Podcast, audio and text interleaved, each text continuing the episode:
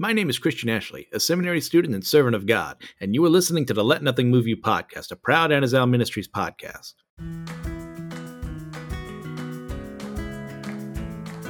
Welcome back, everyone, to the Let Nothing Move You podcast. I'm your host, Christian Ashley, and we're going to be going today into Luke 21. Uh, no news on my end this time around. I'm almost done with my summer semester, so we're just getting right into it because, gotta be honest, I've been recording a lot today and I need the rest, but I also need to get this done, so we're gonna get it done well. So we'll start in verses uh, 1 through 4. Jesus looked up and saw the rich putting their gifts into the offering box. And he saw a poor widow put in two small copper coins. And he said, Truly I tell you, this poor widow has put in more than all of them for they all contributed out of their abundance, but she, out of her poverty, put in all she had to live on. Mm, okay, so the point here isn't about the size of the offering given, but the heart and spirit behind what was given. Now, the rich people we see here, obviously, they had more money to give. So, of course, just by numbers, they should give more than this poor widow. The real issue is the heart behind what they did. And we see here from reading between the lines the way Jesus uh, handles both of these uh, parties here is that the rich were likely they were giving more than what they should have probably out of obligation and not because people like this poor woman needed help the woman however gave out of what little she had because she trusted God to do something mighty with it, which Jesus praises. And like to better understand like our monetary values here, if you remember forever ago, we did a denarius was about, or denarii was about a day's wage. Well, the copper coins that she uses here, it's sometimes translated as mites or leptons. They were about 2% of the value of a denarius. So, does that put into perspective for you just how poor this woman was? An entire day's wages, 2% of that is what she was able to give away. Like, this should tell us everything about the poverty that she was experiencing day in and day out. And yet, even in the midst of this, she faithfully offered what she had to God. It is very easy to look at this story and to praise the woman for giving, and as we should, she's very righteous in this moment for doing so. But it is harder for us to then look at ourselves and see where we stand when it comes to giving. I'll be honest, I don't like talking about finances. You've probably gotten that sense off of me whenever that comes up. And you would be right to think that way. Look, it sucks, but it's something necessary to do, uh, especially in light of giving to the church, because a good church will be using the money offered by its members to then go look after others and enrich the world with God's love. Like, I'll be honest here, I have never been the best at giving. Some of it has not been willful, I'm not doing this. Some of it has been, I literally forget. And that's not good either. Like, at least if it, if I was choosing not to, I'd be making a stand versus like I just forget. I, honestly, in my opinion, that's worse. But at the end of the day, I admit this fault freely. But I can't remain in that fault. If I just stay where I'm at, then I've learned nothing. If, oh, well, I'll just do it again. And that's the wrong lesson to take from that. Like, I have to realize my errors and do the work I denied previously. Everyone else listening to this, we should do the same. Give what God has commanded you to give, and don't let anyone else tell you to offer more or less. That is between you and Him, no one else. The only reason someone ever gets to call you out is if you're not doing it or if you're doing it incorrectly. Listen to what God says first, but also listen to the people God may use to help you embolden yourself to do what's right. Now, this may look completely differently uh, from you than it does for me. But the point being, in how much we give, is that we are being faithful with what God has given us. Move on there to verses 5 through 9. And while some were speaking of the temple, how it was adorned, with noble stones and offering, he said, he being Jesus. As for these things that you see, the days will come when there will not be left here one stone upon another that will not be thrown down. And they asked him, Teacher, when will these things be? And what will be the sign when these things are about to take place? Good question. And he said, See that you are not led astray, for many will come in my name, saying, I am he, and the time is at hand. Do not go after them. And when you hear of wars and tumults, do not be terrified, for these things must first take place, but the end will not be at once. Here we have, Eh, in the midst of this chapter, there are going to be more. Another prophecy that Jesus speaks of that is against the city of Jerusalem and the temple. This is pretty much the ultimate insult against the Pharisaical establishment because this is where their seat of power is in the temple. If they keep using this, well, obviously God must love them. They're in charge, right? That's not always going to be. That's going to change. And because this place is where they used and abused God's commands for their own benefit, leading uh, astray the people all the while, Jesus is pronouncing judgment upon them. And by saying that it would be destroyed one day, told them they themselves would also be destroyed. You know of any Pharisees around right now? Well, there's a reason for that. It's because they weren't doing their jobs and they didn't listen. But let us also focus on his message about false prophets here. And these false prophets, uh, prophets coming to lead people astray later on as well. Throughout history, there have been countless men and women who claim to be the only one who had the way to reach heaven, enlightenment, nirvana, what have you. And every single one of them was wrong. But people followed them anyways. Because there's something in our hearts and minds that wants to believe in something more in this life. That is a good thing. Unfortunately, people know about that stirring in our lives. And they go, hmm, I can take advantage of that. How many cults have there been over time?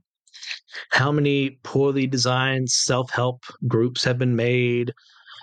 Uh, just, oh, if you just get into fitness, you'll be better. Or, you know, if you just follow my five step plan in this book, your life will get together, your finances will be great, your family will love you again. It's all the same thing. The, st- the same shtick. People are trying to make sense of this world and they have a desire for something more than what is around them. And people take advantage of that. And that is, is exactly what Jesus is trying to say here. Be on guard for all of this. Because if we are alert and on our guard, we won't get tripped up when someone says, "Oh, Jesus is back, guys. This is him. Uh, he's he's in Israel right now, and he's preaching the word. We should all go there and worship him." Because if we read scripture, we read what Jesus says, we would know that his second coming, I mean, it's not going to be like his first coming. We're going to be up there. However the heck it happens, whenever the heck it happens, point being, we're not going to be around on this earth for much longer when he comes back the second time around.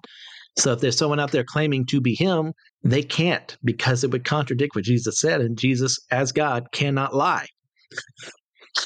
So we need to use that discernment to help us here, as well as to figure out that this is not just a near prophecy, in that Jesus is saying people are going to be coming to you, but it is also a far prophecy. If, you remember a while back, we talked about near and far prophecy. There's a more academic term for them. I hate it. So we're just going to say near and far prophecy because this is my show and I can do whatever I want.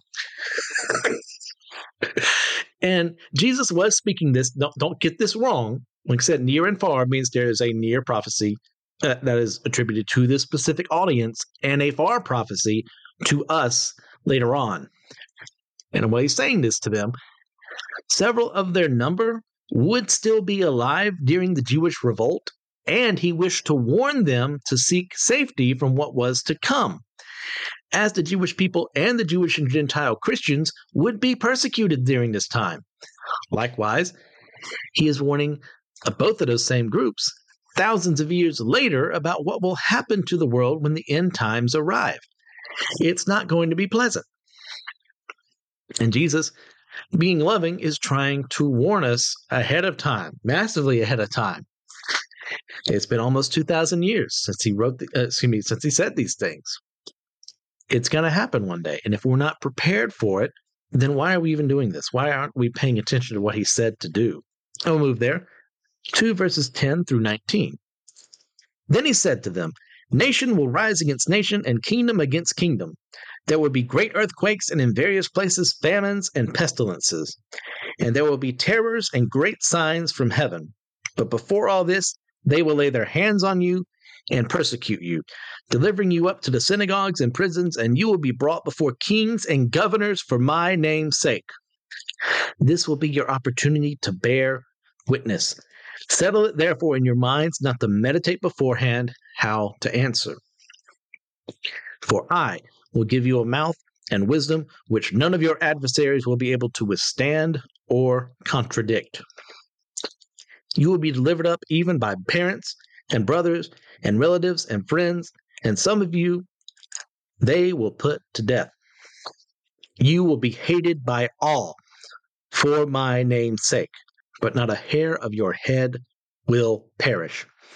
By your endurance, you will have gained, you will gain your lives. This is a very cheery part of the Bible, too. Everyone uh, all pepped up, ready to go out there and evangelize? I mean, I certainly am right now.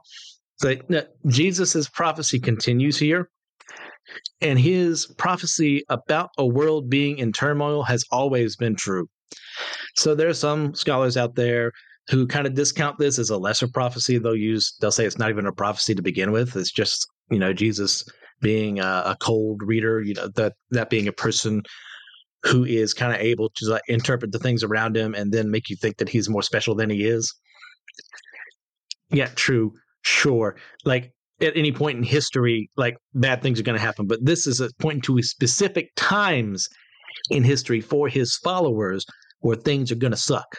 And like he's not just speaking in general. He is speaking of a day and age where these terrible events are so widespread to be notable enough to prophesy about. This is also another near and far prophecy where he is predicting his disciples and followers will be persecuted soon after his death and resurrection, but he is also pointing to the end times when this will be the status quo across the globe rather than the tense, cold cultural war we're dealing with right now in the West. While our Christian brothers and sisters across the globe are still suffering from persecutions we pretend don't happen anymore. Some of us do, at least. Some of us actually know what's happening. The latter events will become inevitable for the whole world again and make past persecutions look like a minor dispute. That is what Jesus is attempting to warn us about here, while also speaking to his original audience. Jesus offers some very sage advice here when he speaks of what we will need to say when defending the gospel and defending ourselves and our testimonies. Oftentimes, we get scared that we'll say the wrong thing and we'll ruin the message of Jesus. Like, we'll be the one Christian in all of history that, oh, well, they just weren't good enough in the end. They said the one thing and everyone else didn't believe. That's not how it works. Those fears, they're natural, but take heart. We can't remain in them. God will give us what we need when the time arrives to speak truth into the world. Trust in Him just like He trusts in us to do what is needed for the kingdom. You know that God trusts you to do the right thing, to get things done, no matter how many times we've pushed Him down and said, Nope, nah, I don't need that, Lord. Doesn't matter. If you're His, He trusts you. And He trusts you to do well. So when that time comes, when people around you are saying, Why do you believe this? What's wrong with you? It's okay to not be ready. It's okay to screw up because even in the midst of that, He will give you what you need. And I know, uh, like, primarily speaking, I have a very American audience at this point in time of the recording. So it can be very difficult for us to understand what persecution is supposed to look like. You know, probably at worst here, I mean, we may lose a job or a friendship because of our faith. I mean, very rarely will you have someone actually murdered for it in America. It it happens, but it's not like it's not company policy, as it were. Meanwhile, uh, there are political entities at best who, you know, they'll enact laws that go against the gospel, sure, and that is a form of persecution. It's not the worst thing in the world. I mean, our brethren in places like Iran, China, and plenty of other nations are getting beaten, uh, dragged into the streets, violated, and murdered for their faith. The status quo has never been what we fooled ourselves into thinking that know, Christians are supposed to be on top and respected by the world. It has always been the status quo that we are hated and despised by the world because we stand with the one who speaks against their evil and sin. We are so protected right now in America. I mean, relatively speaking, to have had over almost 300 years of a place where Christianity can thrive and survive and send missionaries elsewhere and to do a lot of good in the world. That is a good thing. But it's not going to last forever. The United States has not been here since the beginning of the world. It has not lasted as long as the Roman Empire did, or any other empire, empire for that matter, or any country. We are relatively a new kid on the block, and it's going to end one day. And the safety and security we have now will not last forever. And that's okay. Because guess what? Even when that fails, we still have God. And even when it comes to that point one day, uh, however the heck the end times go. Oh, real quick, end times for those who don't know. I should have said this earlier. I apologize. This is the general idea of the last couple of years when the world is about to end, when the beast has risen up uh, to control the world under Satan's guise and brings people to try and worship him instead of God. And there's debate on whether or not Christians will be there if we're already taken, or if Christians will be able, if people will come to faith in the midst of that, or all that mess. That's a lot more if we ever get to Revelation forever from now. I'll get and uh, a couple more gospel accounts and Daniel where we get into stuff like that. I'll be more willing to talk about that. But it's like a, a brief overview. Like this is the end of the world. Bad things are happening. Jesus is going to come back and then solve everything. That's what I mean by that. So, in those days of the end times, or even maybe even before that, if America falls and something really bad happens, or uh, another nation invades us, or something like that, like people can persecute us they can maim, they can beat us or kill us, but they can never touch our soul, which God eternally protects. And our endurance in this race with Christ to, to reach this finish line of whatever He set out for us to do in life, this means that no matter what happens in this mortal coil, it still can't affect our eternal souls. We're golden. Once we are His, nothing can take that away from us, no matter what we suffer through, no matter who we lose, no matter who becomes president of the United States, whatever. Doesn't matter. God's got us. And that security, that's worth eternity. We're golden. So don't be afraid if these persecutions come. Next up, we have 20 through 24.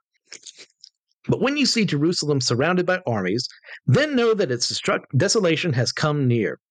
Then let those who are in Judea flee to the mountains, and let those who are inside the city depart, and let not those who are out in the country enter it. For these are days of vengeance, to fulfill all that is written. Alas for women who are pregnant, and for those who are nursing infants in those days. For there will be great distress upon the earth, and wrath against this people. They will fall by the edge of the sword and be led captive among all nations, and Jerusalem will be trampled underfoot by the Gentiles until the times of the Gentiles are fulfilled. Hmm. Another cheery prophecy here. And Jesus is further like emphasizing the past prophecies against Jerusalem, something that continued to infuriate the Pharisees. Yet they, once again, of all people, should have known it was well within God's character to speak out against his chosen people and their capital city when they were against him. There are multitudes of time in the Old Testament when we see the prophets rally their cries and voices against Israel, Judah, and Jerusalem for their iniquities, and that God would justly destroy them for their sins.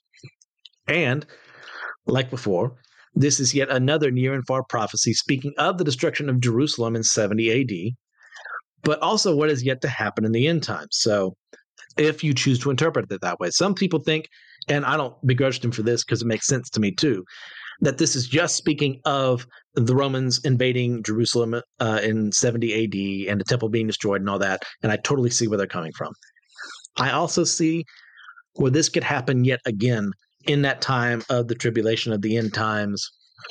So it is up for debate. I will get grant you that. So don't think you have to 100% believe what Christian says here, because Christian isn't always right. We can have that as our first shirt, a logo. It's probably for the best if that happens. I need to learn that every day. So after that, we go to 25 through 28. And there will be signs in sun and moon and stars, and on the earth, the distress of nations, in perplexity because of the roaring of the sea and the waves, people fainting with fear and with foreboding of what is coming on the world. For the powers of the heavens will be shaken, and then they will see the Son of Man coming in a cloud with power and great glory. Now, when these things begin to take place, straighten up and raise your heads, because your redemption is drawing near. This is it, people. This is um, after all that uh, devastation and depression and every bad thing that Jesus was talking against. Here's the hope, and that hope is Jesus Christ. Literally, Him. He predicts his final return to humanity, his second coming in the midst of the end times. When uh, once again, when does this happen? Who knows? I mean, there's some people say it's the very beginning of the tribulation, which is a seven year period for those unaware. Some people say smack dab in the middle. Some people say seven years, and you have the heretics like me who think it's six and a half years, and that's when all the bowls and scrolls and the uh, trumpet judgments happen. Uh, the point being, no one knows. And at best, we can guess because we're not supposed to know. But it doesn't mean we can't speculate. But one thing we can't speculate about because we know it's true, because he's always been truthful before, is that Jesus is coming back. And at this point in time, refer back to that message he gave about false prophets. There will be plenty of false prophets out there to say, Jesus is coming back here, guys. If you just go to my bunker, if you just give me all your money and your possessions and your wives and your children, like, oh man, like we'll be we'll be safe together, and everyone else they're wrong, and they'll they'll just all be going to hell. And how many times does that happen? More than zero. And people fall for it every time. Learn discernment there. And to go back to what he says, his point here, and it's why he doesn't, it's not to establish a date and time for his return, but to prophesy that it will occur. And when it does happen, Evil will have lost for good, just like evil and sin did when he will come back to life after dying on the cross in just a couple of chapters. This return, it's going to be a, great day of celebration and rejoicing for Christians, but a huge period of woe to those who denied his true nature. See, you and I, those who have come to faith, those who have seen him for who he truly is, this is our everything. This is what it's all building up to. But everyone else, hate to say it, they don't make the cut. And they've had all the time in the world to do so. So they have no one to blame but themselves at the end of the day. 29 through 33. And he told them a parable. Look at the fig tree and all the trees. As soon as they come out in leaf, you see for yourselves and know that the summer is already near. So also, when you see these things taking place, you know that the kingdom of God is near. Truly I say to you, this generation will not pass away until all has taken place. Heaven and earth will pass away, but my words will not pass away. Now, there's a lot of bad discourse about this verse. Uh, these couple of verses here, people taking them the wrong way, trying to say, oh, well, it didn't happen. Jesus didn't come back. Uh, we'll get to that in a second. But first, let's look at this fig tree example here. It's a beautiful illustration of just something that you can see like earlier jesus had used that example of the seasons changing and stuff like that well so too do we see here in another way the seasons changing because you can see physically in a fig tree oh this is a different type of year because the fruit is growing or the fruit is about to fall off or the fruit uh, fruit is dying. Therefore i know this is that specific time of year. We can likewise do the same for his return. If we start noticing the signs if there are more than what has been happening, more wars, more devastation, more plagues, more pestilence, more famine, more than what we've seen so far, I mean, I can't really blame someone if they say it's about to happen. because it makes a lot of sense. And we think things are bad now, but they're going to get a lot worse. But take heart, remember who Jesus is and what he said he would do. So let's go to that whole kingdom of God verse there. Lots of people will like to say that this is something where, oh, well, Jesus lied. He didn't come back like he said he would because you know his that generation there's, there's not an immortal among them. So oh well jesus was just wrong so he was just a man. No they're missing the point. That's one way you could look at this if you're just looking at the surface level. But let's also think about what he's saying here about the kingdom of god. They're going to see it happen because guess what? The kingdom of god is truly established on this world. This starts when jesus arrives in the form of a baby starts there but at the end of the day, it is sealed for good with his triumph over death, his resurrection, and his ascension into heaven. Guess who saw that? Some of the disciples. So, which means they lived long enough, even in the midst of all the turmoil they saw, to see his kingdom established. So, I know other people aren't satisfied with that answer, but it's the one that makes the most sense to me. Because how else can you interpret it in a way that doesn't make Jesus a liar? it makes no sense if he is, because if he is, he's worthless. This is what he means by the generation not passing away before this happens, because he's going to create a church that preaches his messages and works to reach the entire world. And like some people today, many people in the first century thought he meant that he was returning before his apostles died, only to be very disappointed when John died somewhere around 100 AD. He was the last apostle to die, as we have established before. So they had to do some soul searching for their misinterpretation of Scripture. And look, this is a perfectly natural mistake to make. I mean, you know how big this book is? And not even just Luke, the entire Bible. It, how difficult it is to make sure you have all your facts right. It's amazing to think that anyone could think, well, I've got it all together. No, I've read through this book in a dozens of times. And still, I don't know everything. I don't understand everything. So, of course, people are going to screw up and make mistakes. Especially then at that time, they don't have what we have. They don't have it all together. They don't have it all written down, you know, one handy dandy book. They had to use scrolls, which were so long. And then they had to get another scroll to go to a different part of scripture to refer to that, if they had those at all. so, of course, there's going to be misinterpretations. And even now, with what we have at our disposal, people can still make mistakes. And that's okay guess what? You weren't supposed to, the moment you gave your life to Christ, just have this questionnaire right in front of you and answer everything correctly the first time. Guess what? Same thing applies when you die and you go up in glory before Him. He's not going to say, All right, well, let's see what you think about the veneration of the saints. Uh, let's see, are you an infant baptism or not? Like, that's not how this works. So it's okay if we screw up on our theology sometimes. So long as we've got Him, we can mess up a little bit. But we need to make sure that when we mess up and someone calls us out for it, we realize it ourselves, we own up to it. So we can't just remain there where we were. So, like I said, own up to it, then move on to realize the truth. Because, I mean, if this were the point of, you know, this is uh, the one thing, this is contradiction in scripture. Well, it kind of unravels after that, but that's if you don't actually read what's being said. If you're not looking at the words being said in the original language and how it's been translated and who we know Jesus is up to now, so suddenly there's a screw up, well, it's kind of weird if that's true. So either this was something written in later on, someone threw into the Bible, or we just don't understand it the way it needs to be understood the first time. It's okay. Learn from it. We also see here that the current world in its totality, that means when it says the heavens and the earth, it means space, it means the earth, the sun, solar system, planets, blah, blah, blah. Reality as we know it will be destroyed and replaced with something far better than we could ever imagine a new heaven and a new earth, as we see in Revelation. But the one thing that will remain constant in this whole time outside of God and the, the, the Trinity eh, themselves is the words of Jesus, Jesus Christ. So once again, I, I said it enough today, but I'll say it again. Take heart in that and follow him. We'll go through 34 through 38. And with that, we'll finish off the chapter.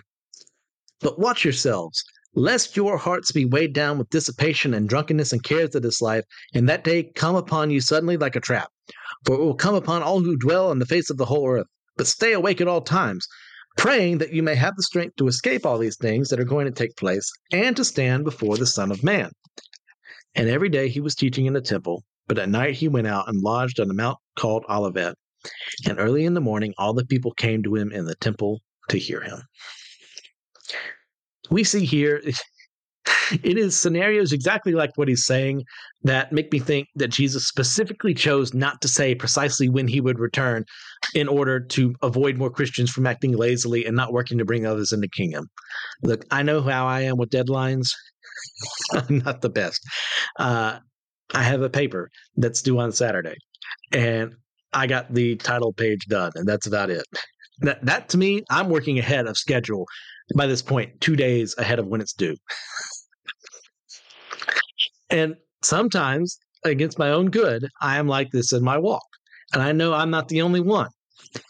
If at some point in time Jesus has said, All right, guys, uh, so you don't have this dating system yet because it doesn't exist. You're not not doing the BC AD thing yet. Uh, you know, before Christ Anno Domini uh, in the year of our Lord, because well, that hasn't been invented. But uh, we're going to say uh, using the Jewish calendar we have right now, it's going to be this year at this time at this point in the world. That's when I'm coming back. You know why he didn't do that? Because we're lazy enough already without a deadline. Can you imagine across the ages if Christians knew precisely when he was coming back. And they said instead, well, someone else will take care of it. I'm already saved. What do I care about someone else? They'll get there if they get there. And that's a terrible outlook to have. And people do this even without knowing when the date is going to be happening. So, of course, Jesus didn't tell us when, because to whom much is given, much is expected. Uh, all that mess, well, he's given this little bit here. Now, we've proven time and time again we can't always be trusted. So he's not going to say when he's coming back exactly. That's not for us to know. And that's a good thing. What we do know is that he is returning.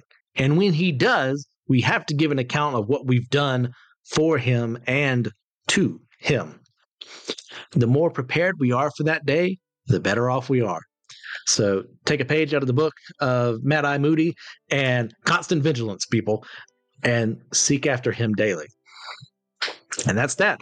Uh, thank you, everyone, for listening to this episode. Please, if you have a moment of time, just to leave a five star review in your podcasting platform of choice. It really help with the ratings and help people uh, see us and everything.